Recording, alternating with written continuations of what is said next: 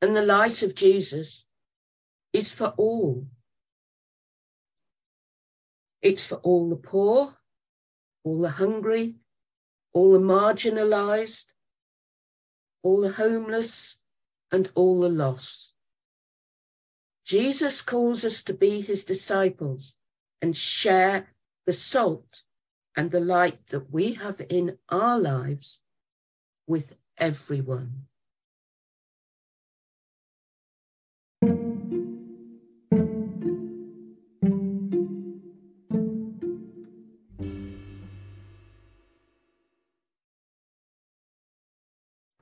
Our first reading is from Paul's letter to the Corinthians, 1 Corinthians 2, verses 1 to 16.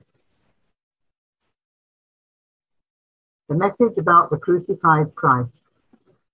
When I came to you, my brothers, to preach God's secret truth, I did not use big words and great learning, for while I was with you, I made up my mind to forget everything except Jesus Christ and especially his death on the cross.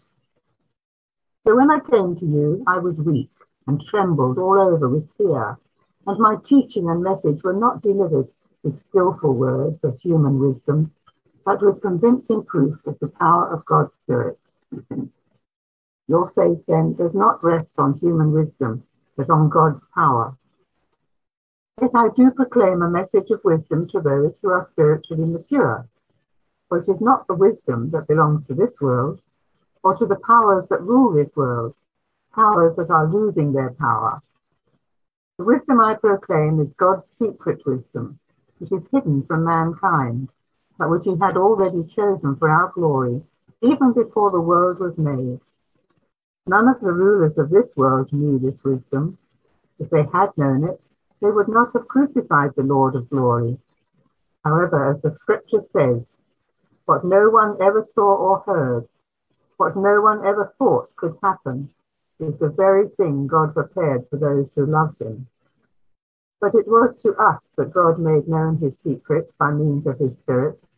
The Spirit searches everything, even the hidden depths of God's purposes. It is only a person's own spirit within him, within him that knows all about him. In the same way, only God's Spirit knows all about God. We have not received this world's spirit. Instead, we have received the Spirit sent by God, so that we may know all that God has given us. So then, we do not speak in words taught by human wisdom, but in words taught by the Spirit, as we explain spiritual truth to those who have the Spirit. Whoever does not have the Spirit cannot receive the gifts that come from God's Spirit such a person really does not understand them. They are nonsense to him because their value can be judged only on a spiritual basis. Whoever has the Spirit, however, is able to judge the value of everything, but no one is able to judge him. As the scripture says, Who knows the mind of the Lord? Who is able to give him advice? We, however, have the mind of Christ. Thanks be to God.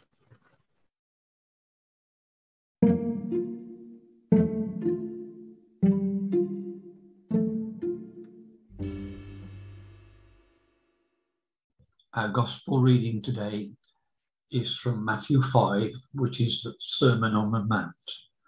And we start to read from us. verse 13.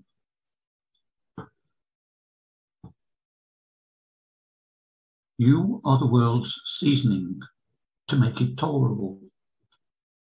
If you lose your flavour,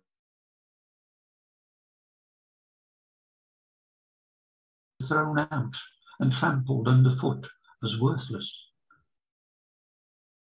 You are the world's light, a city on a hill glowing in the night. Don't hide your light. Let it shine for all.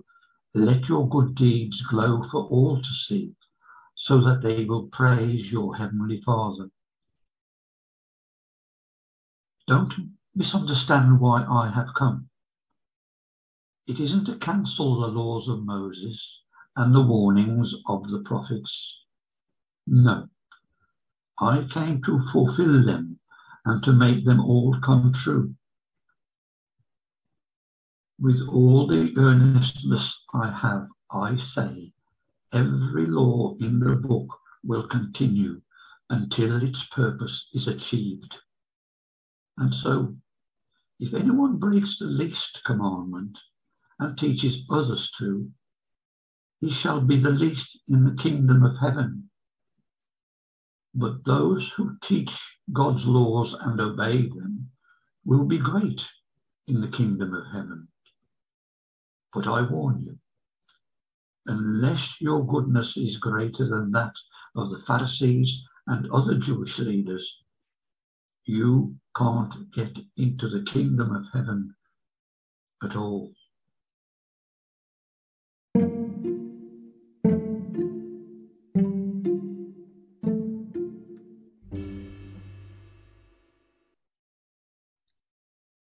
Well, those readings I feel from that come from the New Testament complement each other so well that they deserve to come together in a talk. So that's what's going to happen. And I hope it all makes sense. Now, in the beginning of Matthew chapter 5, we start with Jesus leaving the crowds and going up the mountain. He was a very charismatic character, was Jesus, who attracted large crowds wherever he went. So often he did just need to withdraw and go somewhere a little quieter. Verse 1 of chapter 5 reads When Jesus saw the crowds, he went up into the mountain, and after he sat down, his disciples came to him. And then he goes into talking about the Beatitudes. And now no one's quite sure which hill it was that Jesus went up. But it is certain the hill overlooked the Sea of Galilee in northern Israel.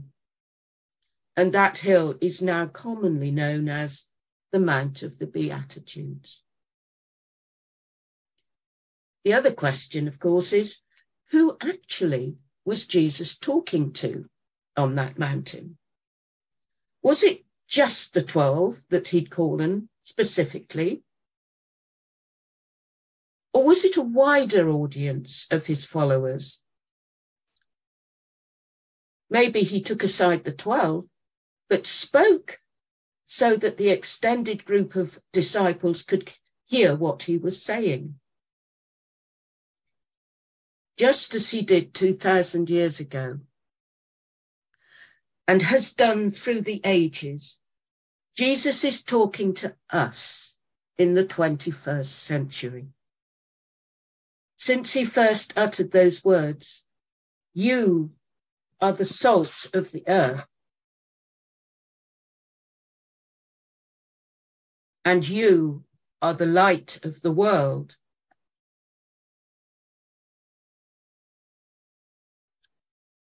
We have always, disciples and scholars alike, wondered what he really meant in those words.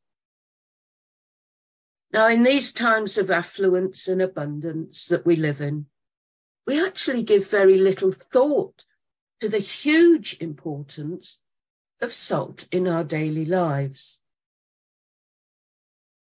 Before we found it was possible to preserve and flavour our food, without the need for salt. And in, in, t- in Jesus' time, the food would go off very quickly. And it was vital for keeping that food clean and tasty. And interestingly, in Judaism, if salt did lose its flavor, it became unclean and was thrown away. Now, we don't do that anymore because we have so many other things to flavour and so many other ways to preserve our food. But we are guardians of the good news of Jesus. The salt has connotations of permanence. It's always there. We've, I don't think we've ever run out of salt, of loyalty. It does what we ask it to do. Durability. It'll last in the store cupboard for a long time. Fidelity, again, does what we ask it to do. And really, usefulness really is useful. I don't do any cooking without salt in it. And there are no Scots here, are there? No. I have salt on my porridge. Lose the saltiness of the salt in you, and you've lost your value. We also know that Jesus is the light of the world. And we're the ones tasked with carrying that light into the world now and sharing it widely so that all will come to know and love the Lord through the message of Christ. The light we have is not to be hugged to ourselves and put under a bushel or under the stairs. The light is to be shared with all not just a few chosen ones.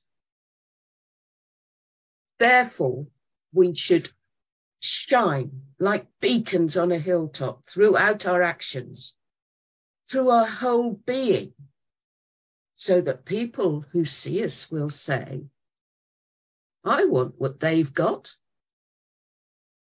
And what we've got is a belief in Jesus, a great faith, love, compassion, and forgiveness to share with others.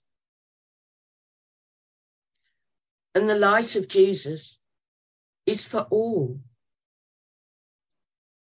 It's for all the poor, all the hungry, all the marginalized, all the homeless, and all the lost.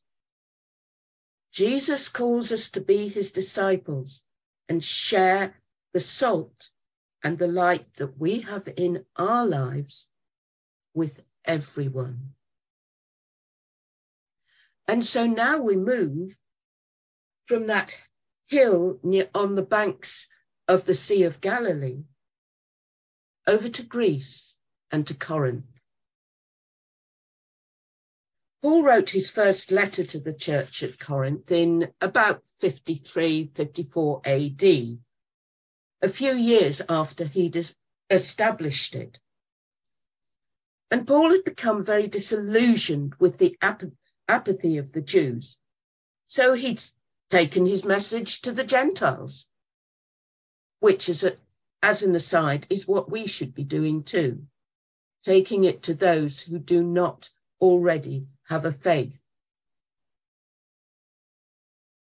And now he was hearing unsettling rumours that there were big problems within the community that he'd set up. I don't know if you know much about Corinth at the time, but it was a great centre of Greek culture. It was a big commercial and cosmopolitan city. And in such a setting, people and customs from all parts of the known world were thrown together and when you have such a mix flowing through, there are bound to be distractions. And Paul was saddened at reports of desertion from the faith. He'd heard that the Christian community that he'd established was quarrelling about the nature and distribution of spiritual gifts. And worse still, that community was rap- relapsing into immoral behavior and a return to the paganism that held in Corinth. Paul very much felt that the Christian community was turning in on itself and fail, falling apart. And in his letter, he was bringing it home to his audience that the Church of Corinth was becoming fractured. And he really wanted so much to bring the Christians back together in their faith as followers of Jesus. So there were hard times for all. And we're living through a period when our world too seems to be fractured. And what are we going to do about it? We don't have a Paul to write us letters to get us back onto the straight way, but we do have the words of Jesus to follow. And in fact, we have a whole library of books to guide us in our faith. And we're blessed with having the Holy Spirit with us in all we do. Now, as disciples, it's our turn to listen to the words of Jesus, to sit at the feet of our Saviour and take on the challenge of being the light of the world and the salt of the earth. Metaphors are a wonderful language tool, but sometimes they're a bit hard to interpret, or so I find them. I've never thought of myself as particularly salty, but now I'm beginning to understand that if my love of God becomes insubstantial and I have nothing else to say to others about my faith, I can't spread the message of God's love for his world and all humankind. If the light of Jesus stops shining through me to others, again, I won't be able to spread the word effectively. It can be very hard to resist the excitement and distractions of our present day and there's so much to offer to keep us amused and engaged. In Wordsworth's poem, sonnet, The World is Too Much With Us, he talks about his criticism of the country's obsession with materialism and a distancing from nature that surrounds us. And today, I think we could add that not only are we distancing ourselves from nature, we're distancing ourselves from God. We're still obsessed with materialism, just as the Corinthians were. But with the Holy Spirit with us, we can be Jesus' present day disciples. We can retain our flavor and let the light of the world shine through us. So, remember your salt next time you put it onto your meal. We are the salt of the earth. We are pure and carrying the message of Jesus to everyone.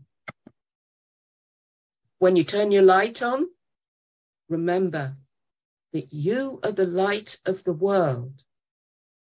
Let God's love shine through you. And in all that, we have the Holy Spirit to guide us in what we should be doing and saying.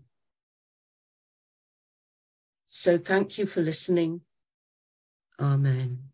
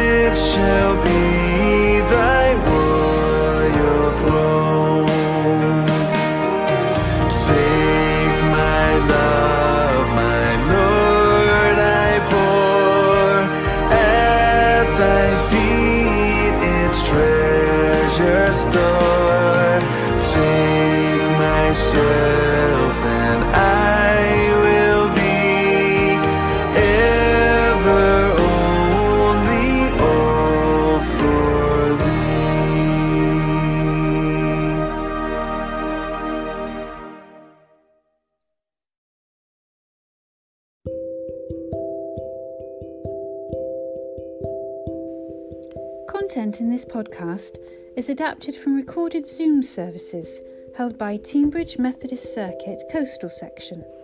Full videos can be viewed on their YouTube channel. Music is taken from worship audio tracks, all rights reserved.